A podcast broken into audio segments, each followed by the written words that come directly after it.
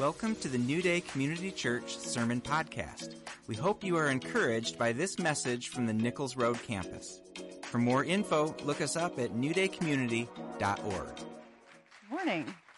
So, um, Bill shared we are in John. Sorry for those of you who thought I was going to do Luke. Might have been a little confused. Um, but I'm going to recap a little bit about what we talked about last week. Um, so this is John part two. Not that, not his first John or second John, just this is the book of John, right?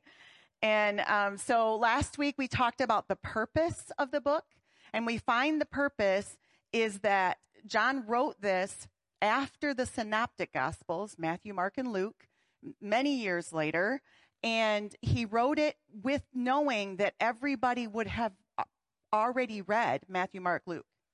And so he wanted to, he had a clear purpose in mind. And he states that purpose in John 20, 30 and 31. Jesus performed many other signs in the presence of his disciples, which are not recorded in this book. But these are written that you may believe that Jesus is the Messiah, the Son of God, and that by believing you may have life in his name. They would have been very aware that he became human. He's driving the point home that he was divine. Amen. And so the book is divided up. and the beginning of the book is a poem, and it starts out, and actually, John tells you what the whole book is going to be about. In verses 1 through 18 of chapter 1, he's just telling you this is what the whole thing is about.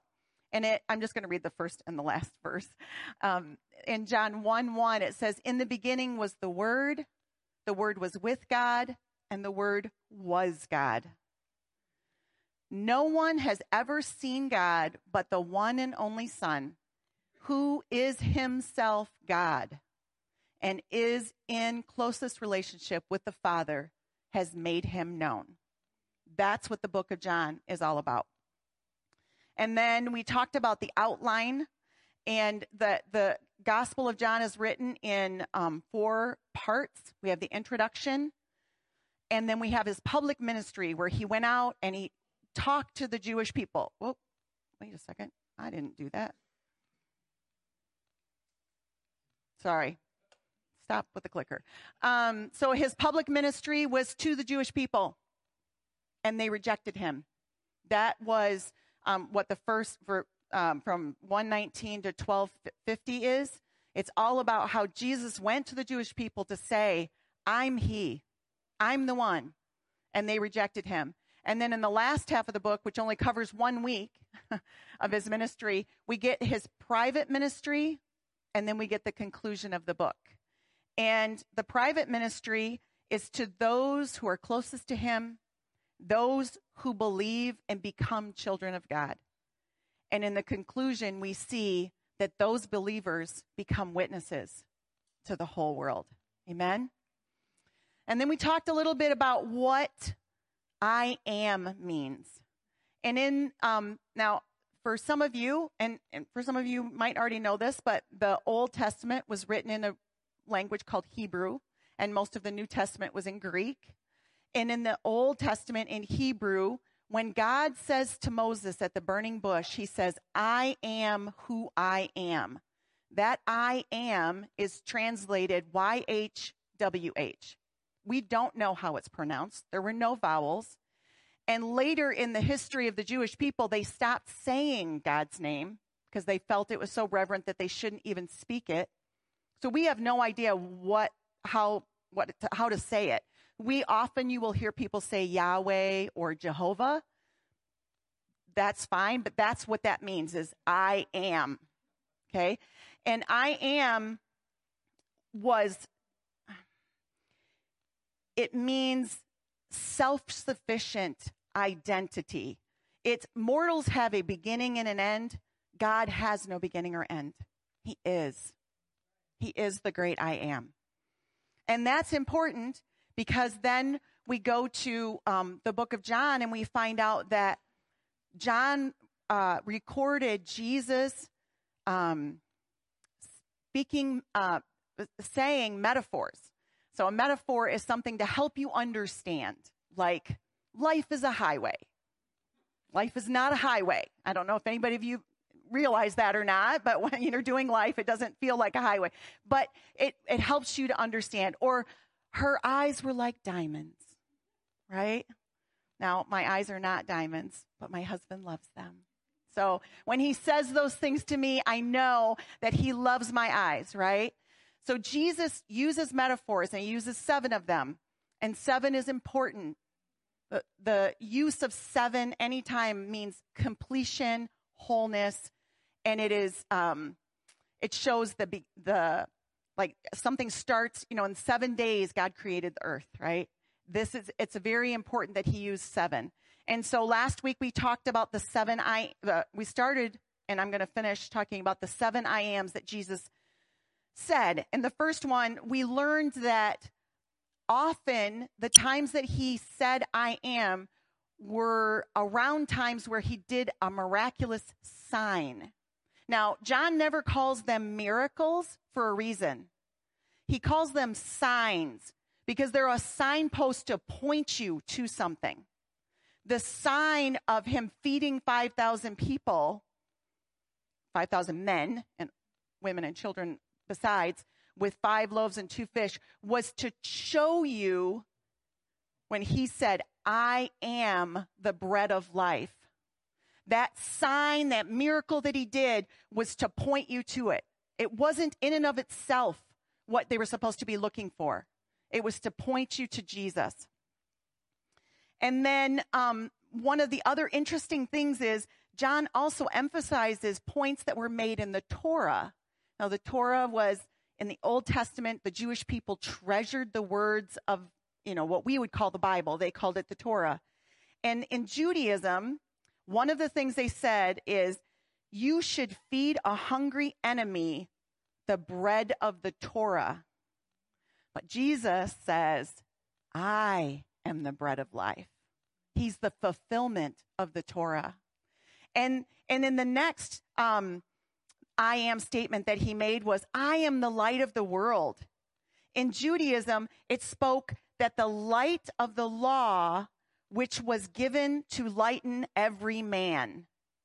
And Jesus says, I'm the light. I am the light.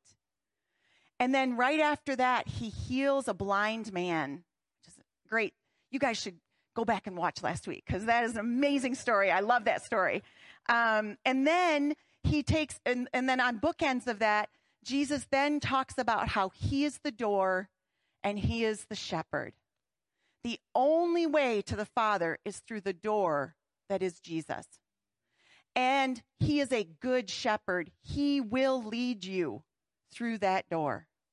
He will lead you to the Father. And then we pick up, um, and even though this is during his public ministry time, it was a private ministry act um, because it, this had to do with Lazarus. And so in the book of John, in chapter 11, 1 through 44, I'm not going to read it all, but if you want to turn there, you can. So we see another sign of Jesus. So Mary and Martha send a message to Jesus and says, "Your dear friend is very sick." And when Jesus heard this, he says, "The sickness will not end in death. No, it is for God's glory, so that God's Son may be glorified through it." Sorry. He's telling you, this is a sign. he's telling you, this sign that I'm about to do is going to show you what the truth is. And, um, and then he meets Martha. He waits a couple of days. So by this point, Lazarus has died. He's in the tomb. Jesus shows up on the scene. People are wailing, they're, they're weeping, they're crying. It is, it is a very um, sad occasion. And Jesus, Martha sees Jesus and she runs up to him and says, Lord, if only you had been here, my brother would not have died. But even now, I know that God will give you whatever you ask. She has a mustard seed. Jesus told her, Your brother will rise again. And Martha says, Yeah, he will rise again as everyone else rises at the last day. And Jesus told her, I am the resurrection and the life. Anyone who believes in me will live even after dying. Everyone who lives in me and believes in me will never die. Do you believe this, Martha? And she says, Yes, Lord. I have always believed you are the Messiah, the Son of God, who has come into the world from God. Jesus said to her, I am the resurrection and the life. The one who believes in me, even though they die, and whoever lives by believing in me will never die. Do you believe this? Now, in the Jewish culture, there were two beliefs about the resurrection. One was um, the Greeks during that time. The Greeks believed the body hindered your true life form. Okay? The Jews believed that your body would be raised, but without transformation. But the resurrection is a return to life as it should be. Yeah. As it was originally intended. Hmm. Originally intended. What did God originally intend for us? The Garden of Eden a life without shame, a life without sin, no corruption, no sickness, no death, no envy or pride. None of that would be there. That's resurrection. Sign me up for that. that my body would be transformed to be what it was originally tended to be.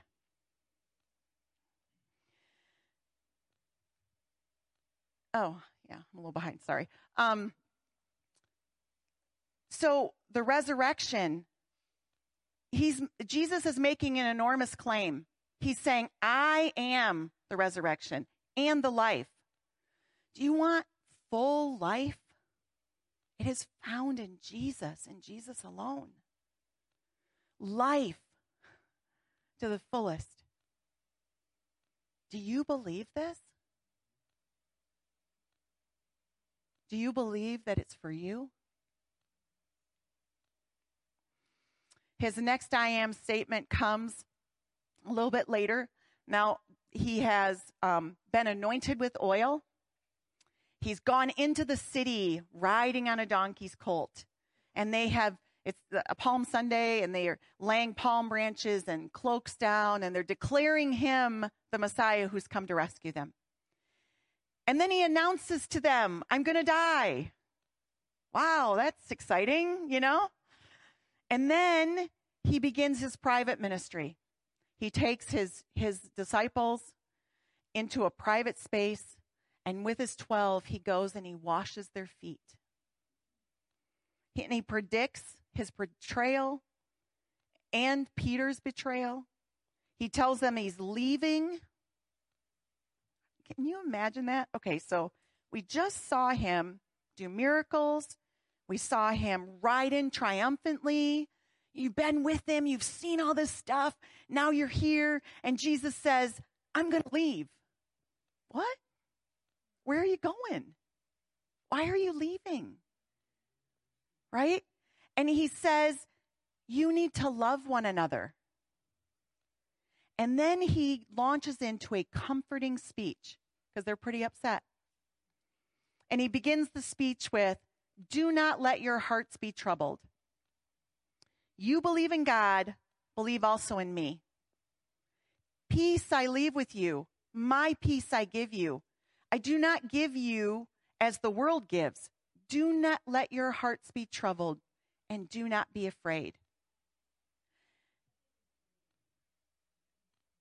so this section, this comforting section, is just God or is just Jesus going, okay, guys, it's okay.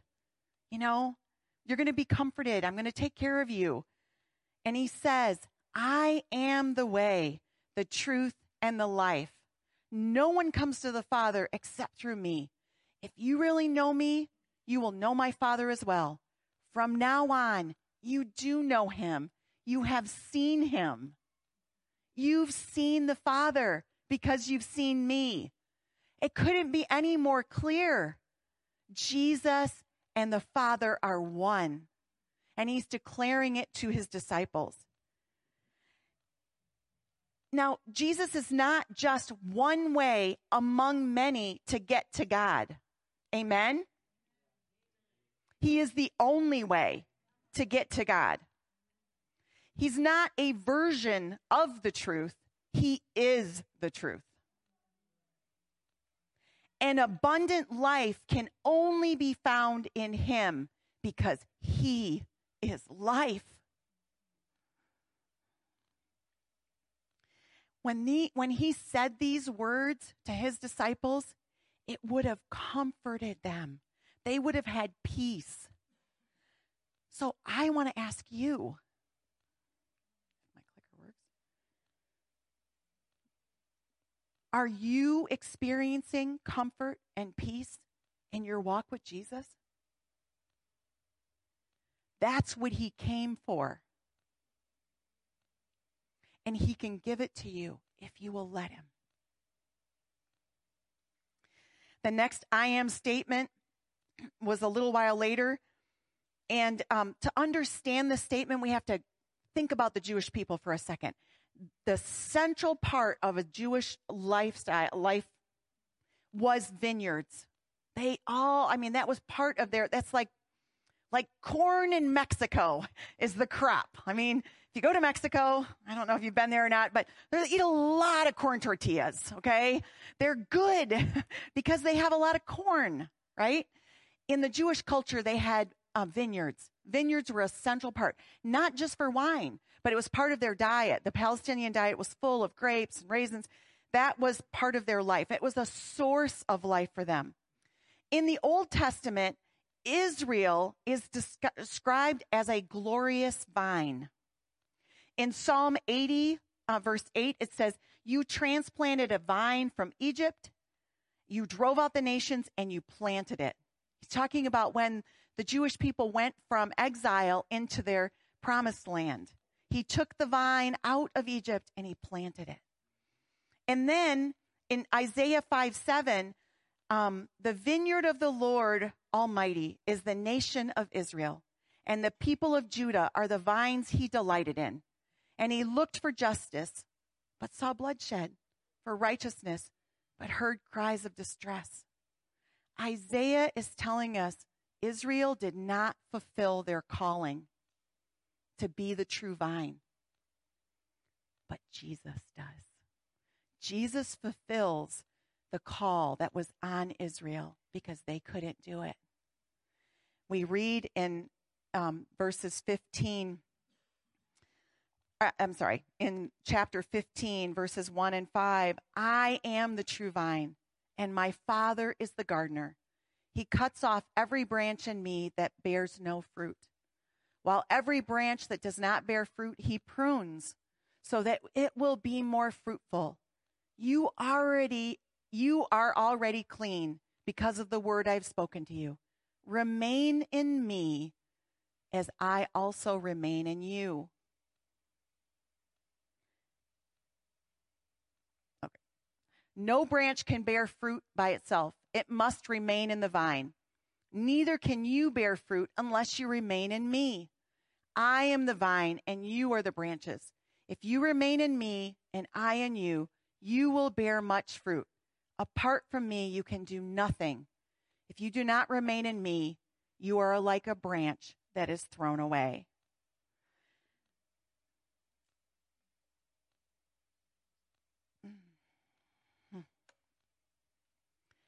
we have to have Jesus at the center of our lives. And we have to let him cut off things that don't bear fruit. We have to let him take the things in our lives that have become idols or sins or entrapments, and we have to let him remove them so that we can bear the fruit that he wants us to bear, which is love and peace and joy and that we can give comfort to others, that we can minister to other people. He wants to do this for you and for me. And what happens when he gets rid of those things in your life? Do you know what happens? You get free. Amen. You get freedom. Have you talked to somebody who is in the world and they don't know Jesus and they're entrapped by sin and, and so many entanglements in their life and they just can't see straight? They don't know how to get out of the situation they're in. Jesus wants to bring freedom to them. He came to set the captives free. And that's what we are called to do, as to be co-laborers with Christ to set people free. But is Jesus the center of your life? He needs to be so that you can co labor with him. Amen? Kind of quiet. so, um, the thing about John is that he didn't just record Jesus saying, I am 20 or uh, seven times. He recorded Jesus saying, I am more than 24 times, which is more than any of the other gospels and, and almost half of the entire New Testament. Jesus saying, I am was a big deal. So I want to look at just a couple more. One is when Jesus says, I am the Messiah. We're going to backtrack all the way back to chapter 4. And Jesus goes with his disciples, and they're going from Jerusalem to Galilee. Now, the shortest route straight to Galilee is through Samaria. None of the Jews ever went that way. Do we know this? We didn't like the Samaritans. Well, the Jewish people didn't like the Samaritans, right? They were um, equally hating on each other, all right? So the shortest route is through there. And the reason that they didn't like, the Jews didn't like the Samaritan people was originally when um, the Babylonians came and took the tribe of Judah into captivity, they left the lowest status people there. And those people ended intermarrying with, with non Jewish people, and they became the Samaritans. Now, they still believed in Yahweh, and they kept, you know, like some of the Torah, but they also added in a little bit of superstition from the people they intermarried with, right?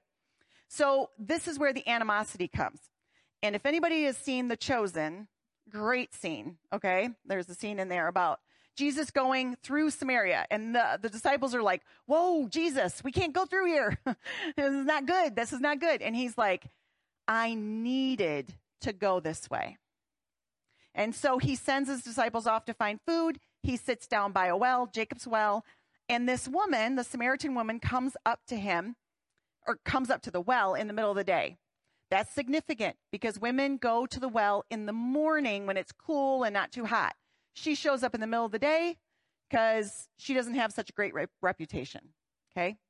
She's had lots of husbands and she currently is living with somebody who's not her husband. And this is a, is a problem. So he, she goes in the heat of the day and G, she, she shows up at the well. Now, Jesus is a Jew and he's a man. They don't talk to women and they don't talk to Samaritans. And he says, Would you give me a drink of water? Now she's pretty startled. Like, what's this Jewish man doing talking to me? And he says, You know, he goes and he asks her for a drink of water. And then she has a conversation with him. And he says, I could give you living water. Well, she's like, Well, if I could never get it, you know, if I never have to draw from the well again, bring it. You know, I want, I want some water. And Jesus says, Well, go get your husband. And this, eh, when she, when she says, uh, he says, Actually, you've had several husbands and you're not married to the guy you're living with, she realizes he's a prophet. And she's like, Whoa, I got some questions for a prophet. Like, how come the Jews say you have to worship here? And, you know, Samaritans say you have to worship there. What's the deal? And Jesus says, or the woman says, I know the Messiah is coming, the one who is called Christ. When he comes, he will explain everything to us. And Jesus tells her, I am the Messiah. He reveals to this woman who probably thinks she is worth nothing compared to so many others. And yet Jesus goes, Hey, let me tell you something. I'm him. I'm the one who's come to rescue and save. And she, what does she do? She leaves her bucket, runs to the town, and says, Come and see the man who told me everything I ever did. She has an encounter with Jesus and becomes an evangelist. Amen. That we would all do the same.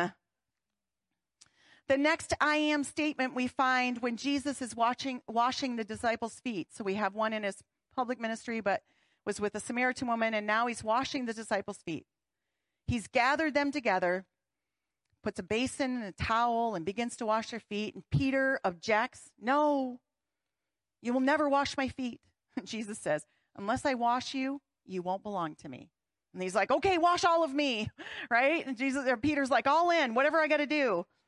But Jesus is trying to show them an example of servant leadership. I didn't come here like the Pharisees to lord over you rules and regulations, and you have to do this and you have to do that. I came here to serve and love you. And that's what I ask you to do serve and love one another. And then he tells them, and one of you is going to betray me. Why does he say this?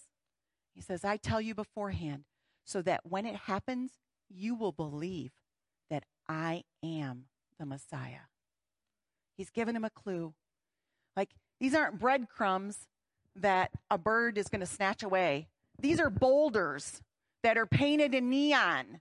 You know, I'm putting these out for you so you can see. All of these signs will show you what the truth is.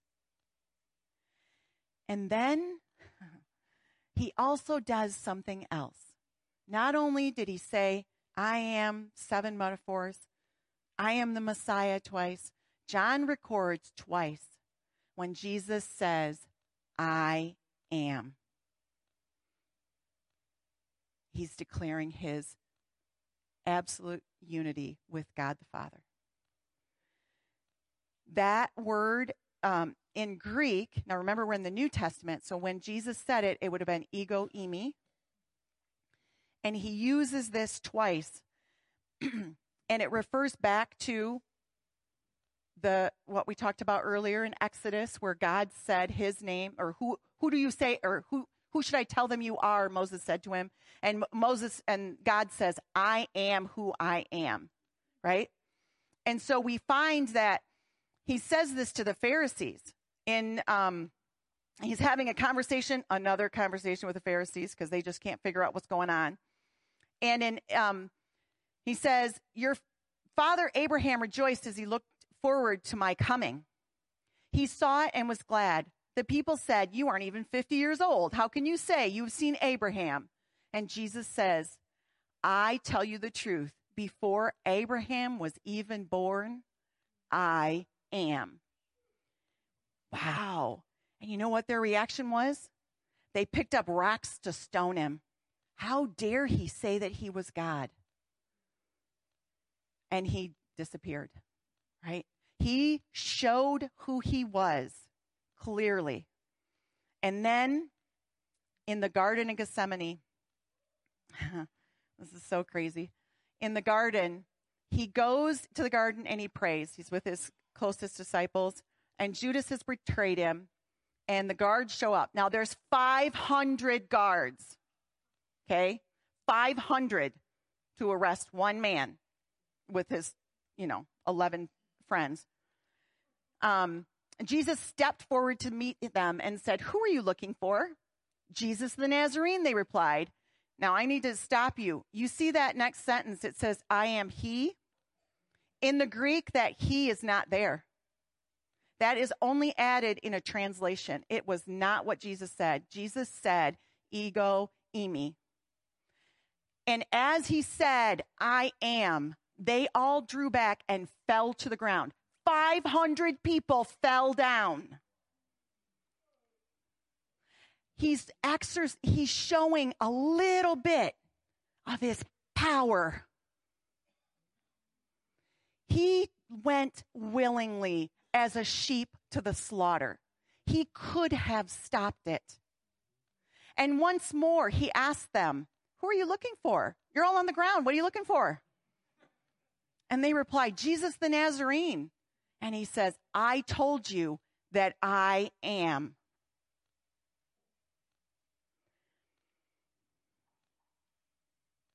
The, there's a, a, quote that I love um, by a, a theologian named Trapp, and he said, Here, our Savior let out a little beam of his majesty, of his deity, and 500 men fell before him.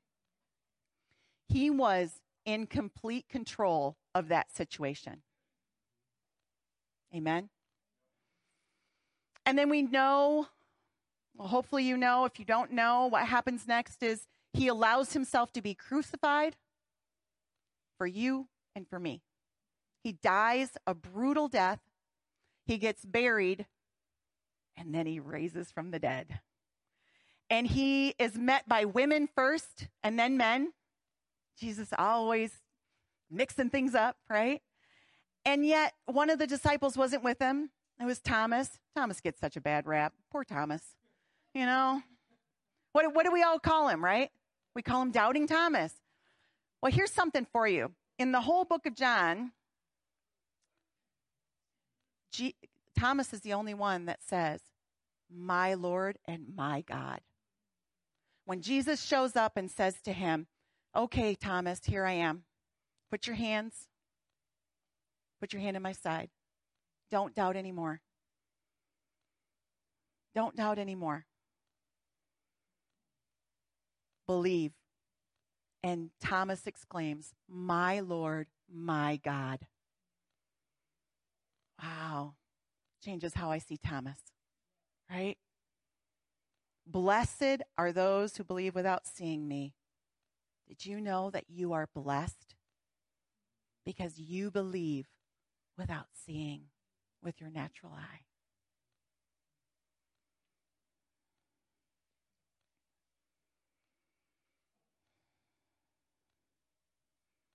So I um I think I'm going to turn it over to you and you can use this. Yeah.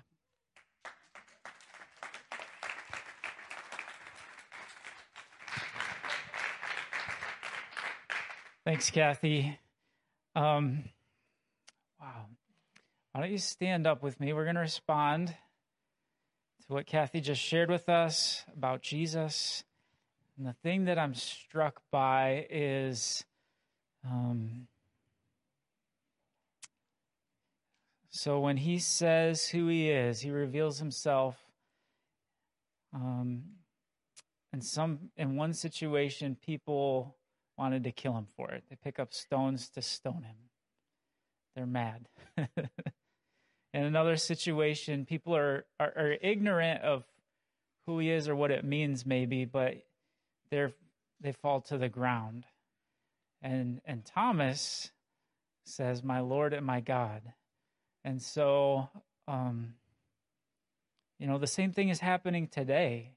Even in this room, there's probably some of us who are who get mad at the idea of what it means that Jesus is Lord. He offends our sense of religion or threatens our the sovereignty we think we have over our own life secretly or overtly. People get mad about that.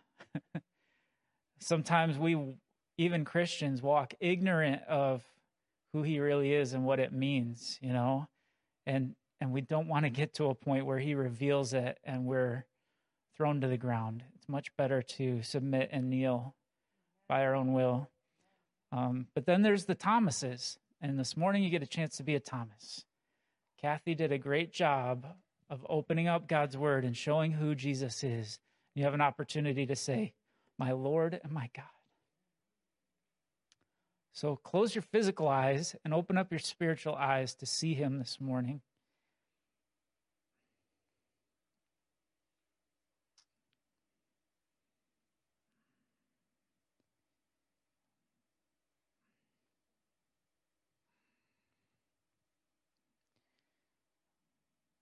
Whether it's for the very first time, or maybe you, you're living a life that says, My Lord and my God, say it right now. Say, Jesus. Go ahead and say this after me Jesus, I see you for who you are. And I choose to say, My Lord and my God. You're my Lord. Go ahead, and say, You're my Lord. You're my God. I bow before you.